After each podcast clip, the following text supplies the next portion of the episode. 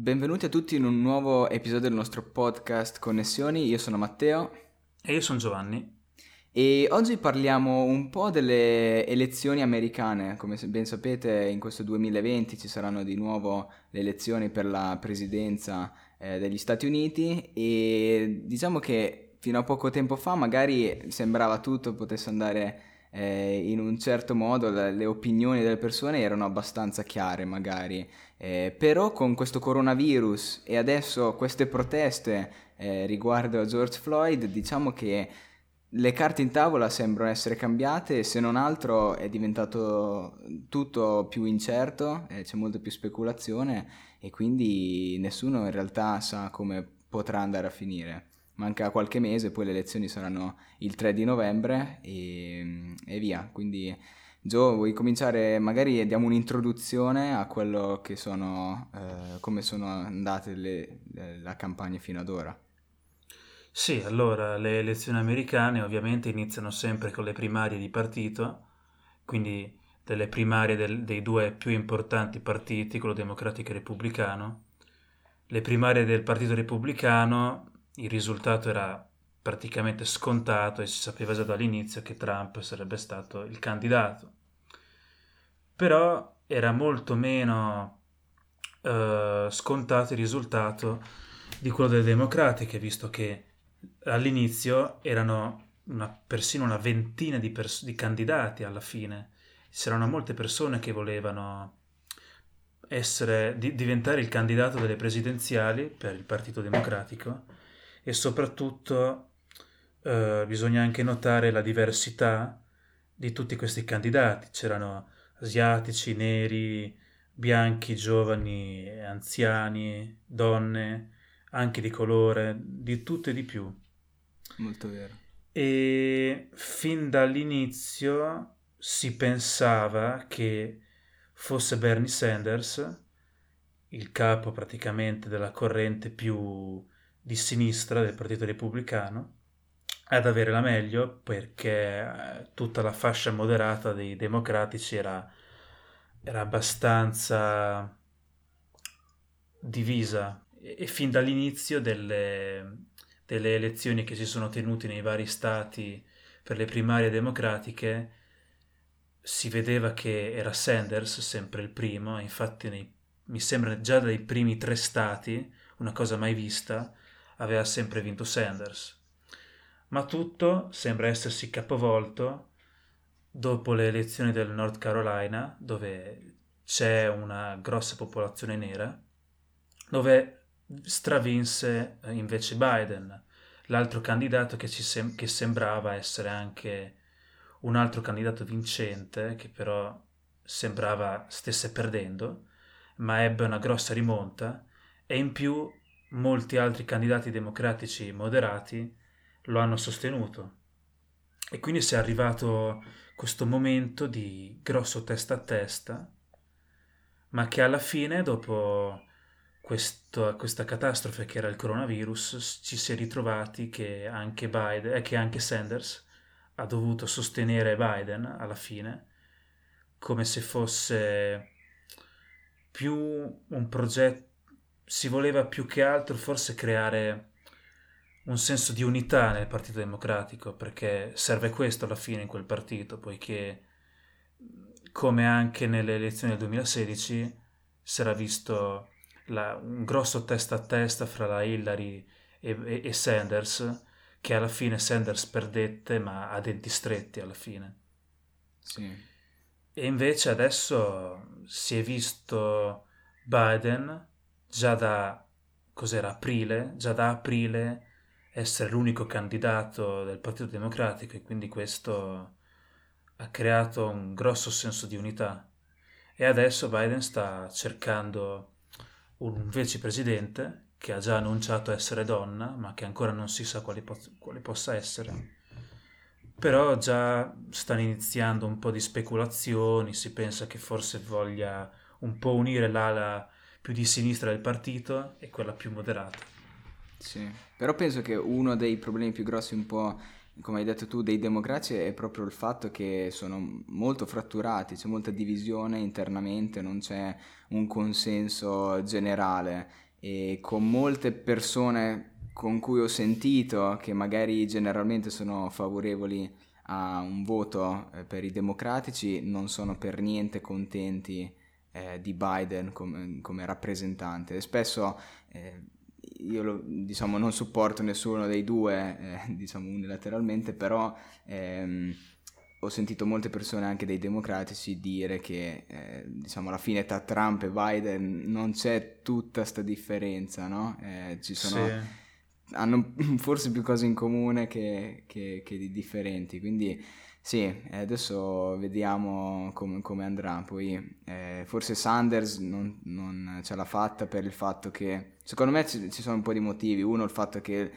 il suo diciamo, visione un po' forse troppo socialista per essere un, un presidente americano, e secondo, secondo me anche un po' è stata colpa sua perché quando andava su nei dibattiti finali con Biden, lui ha sempre sostenuto che ehm, diciamo, l'importante era sconfiggere Trump e quindi lui non interessava più di tanto chi sarebbe stato eletto tra i democratici, ma l'importante era che siamo tutti uniti contro Trump.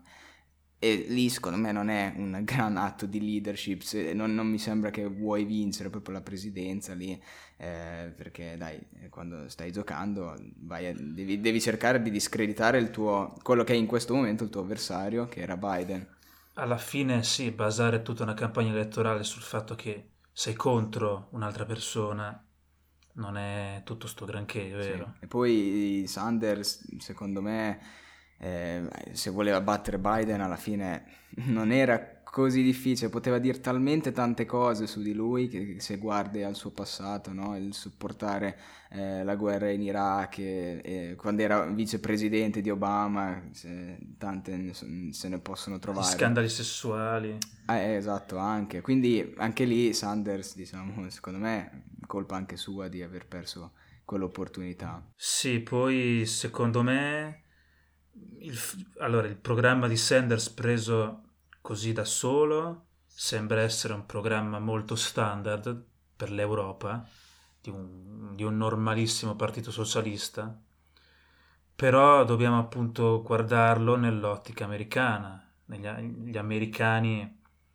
da sempre diffidano di un interventismo più grosso dello Stato, sono sempre più... Cioè, in realtà non è che siano veramente contro forse la sanità per tutti, perché certi sondaggi hanno fatto vedere, molti americani lo vorrebbero, però forse è proprio tutto il programma di Sanders e cosa lui rappresenta che fa un po' paura a tutto l'elettorato moderato. Forse Sanders era meglio che magari facesse un programma dove si spostava anche un pochino più al centro, probabilmente, non lo so, perché sfortunatamente l'elettorato americano è così. Beh, lui alla... sì, questo è vero, completamente, però lui alla fine sono i suoi, diciamo, i suoi principi che da quello che so lui porta avanti da tutta la sua vita, quindi per esatto. quello non gli puoi dire niente e se, se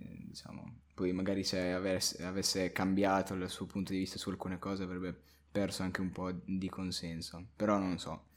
E, ehm, venendo un po' invece appunto alla situazione attuale, ci troviamo appunto eh, i due presidenti candidati saranno Biden per i democratici e Trump per i repubblicani. Io sinceramente fino a questo punto e già da, da tempo, forse l'anno scorso, ho sempre pensato che Trump eh, fondamentalmente, anche se viene criticato molto, secondo me il consenso in America ne ha abbastanza e ho sempre pensato che sarebbe stato lui il, il, vincitore delle prossime elezioni, anche per il fatto che i democratici, come abbiamo detto, sono molto divisi, c'è poca unità e quindi più facile da battere. E però con questo coronavirus, tutto quello che è accaduto, sta accadendo anche adesso, negli ultimi mesi, non lo so, adesso diventa un po' tutto più incerto. Tu cosa ne pensi? Sì, anche secondo me.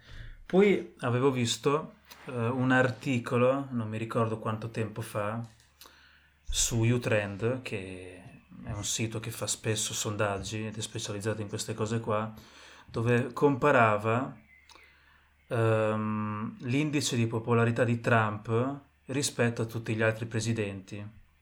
E si è sempre visto come la popolarità di Trump, la popolarità di Trump sia sempre stata piuttosto bassa rispetto a molti altri presidenti.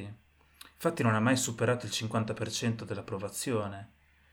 E se vedi, e se proprio metti la linea dei consensi di Trump e lo compari a tutti gli altri presidenti, vedi che è piuttosto basso per la maggior parte, la stramaggioranza anche degli altri presidenti e anche del tempo. Però, anche se ha un sondaggio abbastanza basso, secondo me se non ci fosse stato questo virus probabilmente sì avrebbe rivinto lui perché lo stato dell'economia dove la disoccupazione cos'era? Bassissima era sotto il 4% era, era il suo vanto. Tasse basse eh, disoccupazione bassa economia che stava andando molto bene tra l'altro con, con una guerra commerciale in atto, probabilmente avrebbe anche rivinto.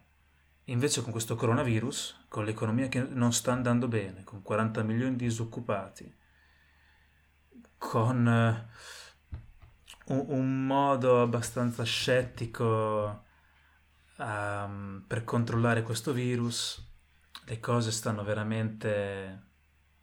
non si sa veramente cos'è che potrebbe succedere. Infatti io Sinceramente, a, a, se devo ancora dire, penso che è ancora favorito.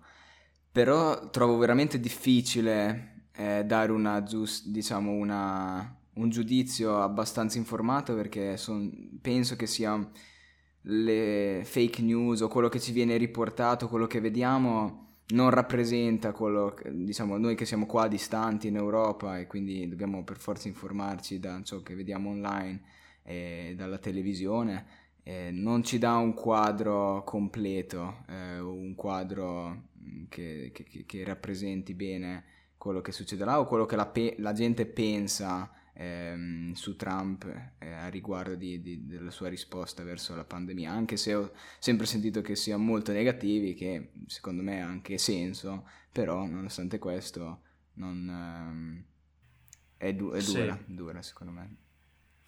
E vorrei anche far notare una, un caso molto interessante di un sondaggio fatto in Texas, dove il Texas, che è uno stato storicamente molto conservatore, dove non c'è modo che un, un candidato democratico possa vincere, possiamo vedere come ci sia un pareggio sostanzialmente fra Trump e Biden. Una cosa molto strana che anche se appunto siamo ancora mm, a giugno in questo momento e quindi mancano ancora molti mesi alle elezioni e quindi può ancora capitare di tutto, però è davvero molto strano e molto particolare e possiamo vedere come una cosa molto particolare negli Stati Uniti che è la demografia.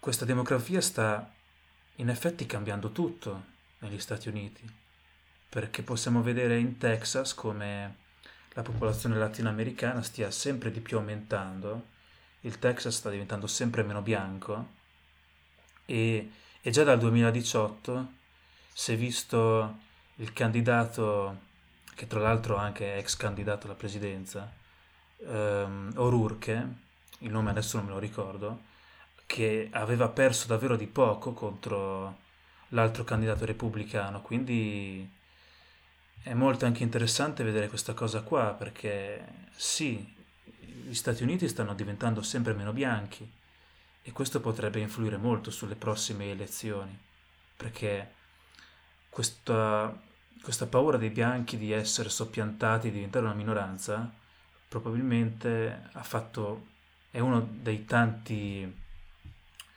cioè, ha, ha contribuito a far vincere Trump nelle scorse elezioni e e secondo me questa cosa, visto che non durerà molto, perché tanto la demografia è contro, anche se è brutto da dire, è contro alla fine i bianchi, probabilmente le prossime elezioni saranno molto diverse, o comunque se i repubblicani non cominceranno a cambiare, non vinceranno mai più una elezione. Dici, dici dopo di queste qui del 2020?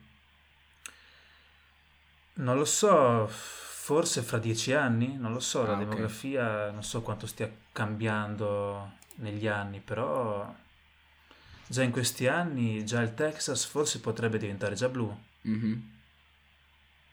e sarebbe davvero disastroso per i repubblicani una cosa del genere. Già perdere il Texas non vincerebbero mai più un'elezione. Quindi è interessante questa cosa, secondo me.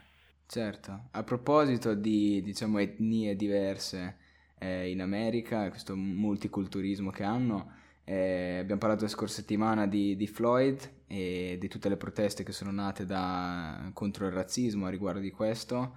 Secondo me anche questo ah, sta avendo un impatto sulle elezioni, ehm, perché, e lo dico, un impatto negativo per Trump, secondo me, perché spesso, allora, intanto la sua risposta, quella di, di, eh, tirare fuori le guardie armate, eh, schierarle, eh, non è sicuramente visto bene da- da- dalla maggior parte della gente che comunque supporta le proteste e, e anche perché generalmente Trump viene sempre, eh, gli viene sempre detto che è un razzista oppure no, che ha questo eh, senso di superiorità de- dell'uomo bianco, e gli viene associata questa figura, no?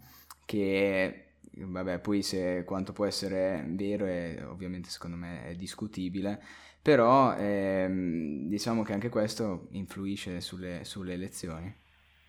Sì, anche secondo me. Poi si può anche vedere come queste proteste siano molto diverse da tutte le altre. Cioè, io non ho mai visto una protesta che abbia non soltanto, vabbè, sconvolto l'America, tutte le proteste contro un omicidio di un poli- contro l'omicidio di un, di un- uomo nero da parte di un poliziotto bianco, sconvolge sempre. Però questa protesta sembra molto diversa da tutte le altre perché sembra che tutto il mondo o comunque sui social ci sia una grande approvazione verso queste proteste, ma queste proteste stanno anche e queste proteste stanno anche uscendo dall'America. E non lo so, tu che dici? Già anche soltanto a Washington dipingere Black, eh, Black Lives Matter su- sulla via per la Casa Bianca è è già una cosa molto particolare. Non è mai successa una cosa del genere. Sta prendendo una piega molto diversa da tutte le altre. questa- Sì, sono d'accordo, è abbastanza unica, eh, sui social soprattutto eh, in Inghilterra io vedo c'è molta gente anche in mezzo alle strade, eh, molta gente eh, che, che sente, sembra, questa, questa causa, mentre in Italia per esempio mi sembra molto diverso, anche non so se quanto abbia a che fare con eh, come riportano i media queste informazioni, no? In Italia magari è una cosa più a lato, mentre e per dire, non so bene in altri paesi, ti posso dire dell'Inghilterra e sicuramente l'America, che è la prima notizia in questi giorni, no? E, e lo è stato probabilmente per la scorsa settimana. Quindi non so quanto questo possa influire, però eh, sicuramente è abbastanza, sì, abbastanza unica e non pensavo potesse durare così tanto. E non lo so, è anche molto difficile secondo me da capire perché come abbiamo visto, magari era cominciato per una cosa benevole contro la, la- la- la- polizia o contro un'ingiustizia, ecco meglio. Però poi con tutta la gente che è cominciata a Minneapolis, poi si è espansa in tutta America, poi in molti paesi del mondo, e diciamo quando c'è tutta questa gente che, che ne fa parte, non c'è una...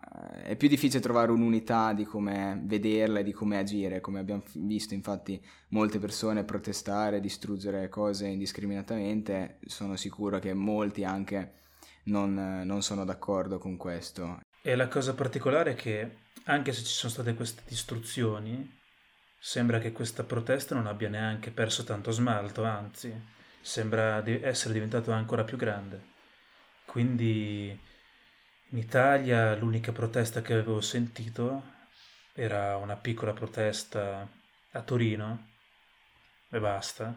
Credo che in Italia non ci si interessi molto, con tutti i problemi che già abbiamo, forse, forse questa cosa eh, delle proteste per George Floyd, delle ingiustizie razziste, non viene, non è nel, nel pensiero degli italiani, ecco, non è il primo pensiero degli italiani. Ma anche, secondo me, sì, non è il primo pensiero, però secondo me è stato sicuramente eh, quello che sta accadendo è un po' come viene riportato, ecco, è sproporzionato. Nel senso, ci sono tante cose che stanno accadendo in questi giorni e che magari non vengono riportate. In, mi sembra dov'è in Siberia che c'è stato eh, 20.000 tonnellate di petrolio che sono mm. cascate nell'acqua. Cioè, eh, non è una cosa da, da poco per niente. E, e, quindi anche lì è molto interessante capire perché invece questo caso qui eh, ha preso così tanto via, è stato così eh, popolare. Dicevamo prima, avevo detto io più che altro prima del, del, um, che registravamo, che non so quanto questo possa essere una in qualche modo mossa politica perché da una parte sappiamo che i media sono sempre molto contro Trump e abbiamo detto che Trump è, spesso viene associato a questa persona razzista, esatto. quindi mettere nella, diciamo, nella, news questa cosa e di come poi lui ha anche reagito eh, di conseguenza può essere che vada contro lui.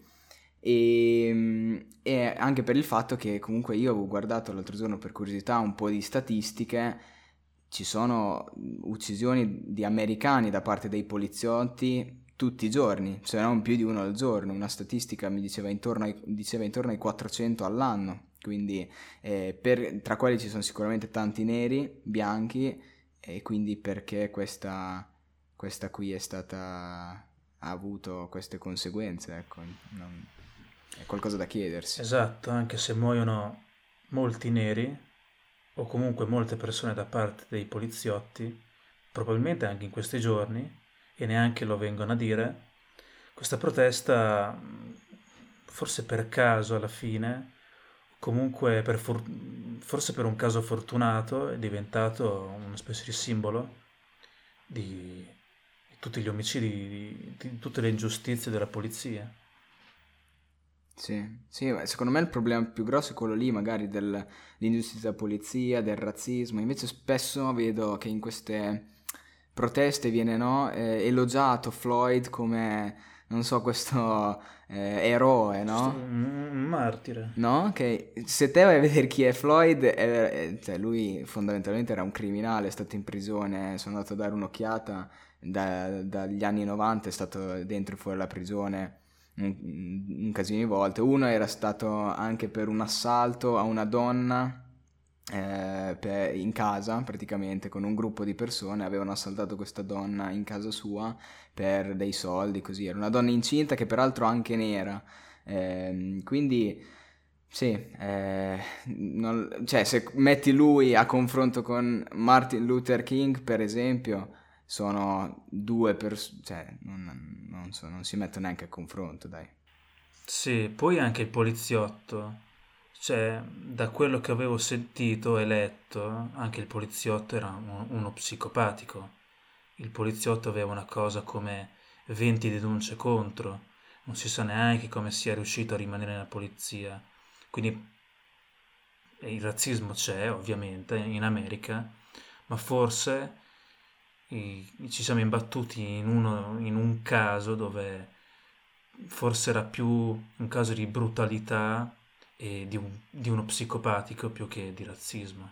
Sì, sì cioè, di, secondo me è sbagliato generalizzare poi tutta la polizia per questo, però sicuramente hanno dei metodi che, di cui io non sarei molto eh, supportivo, eh, sono, hanno utilizzato dei metodi che sono diversi da quelli che abbiamo in Europa, per esempio, no? quello di, di, di, sparare abbastanza facilmente o eh, cose del genere.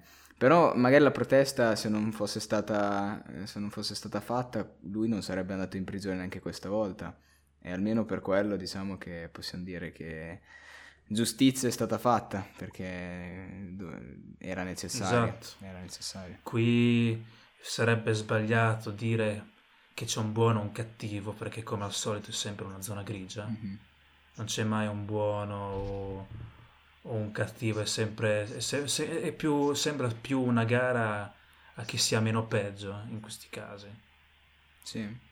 Però vedremo come va a finire. Queste elezioni sicuramente saranno molto interessanti perché veramente in sei mesi è cambiato di tutto e di più. Sì. E probabilmente nei prossimi quattro cambierà, cambieranno molte altre cose. Ah sì, questo 2020 non smette di, di sorprenderci, insomma. Esatto. E per finire, non so, una domanda un po' schietta a te, quindi se dovessi scegliere in questo momento, giugno 2020, chi pensi che, che vincerà le elezioni? Secondo me mm, Biden, perché secondo me, anche se non sembra un granché come candidato, anche se non fa nulla, secondo me tutto l'atteggiamento che sta avendo Trump in questo momento sta facendo così schifo agli americani che potrebbero votare Biden anche se non faccia tutta questa gran figura. Sì, sì. Ah, sì, sì, assolutamente. Non... Stiamo speculando, ecco, insomma, ci sono dei, dei buoni sì, argomenti sì, per speculando. entrambe le parti. Io, come ho detto, secondo me forse ancora Trump eh, al, eh, è favorito, però Adesso vedremo come si evolve un po' la situazione, ecco. Quindi con questo è tutto e ci sentiamo nella prossima puntata. Ciao ciao.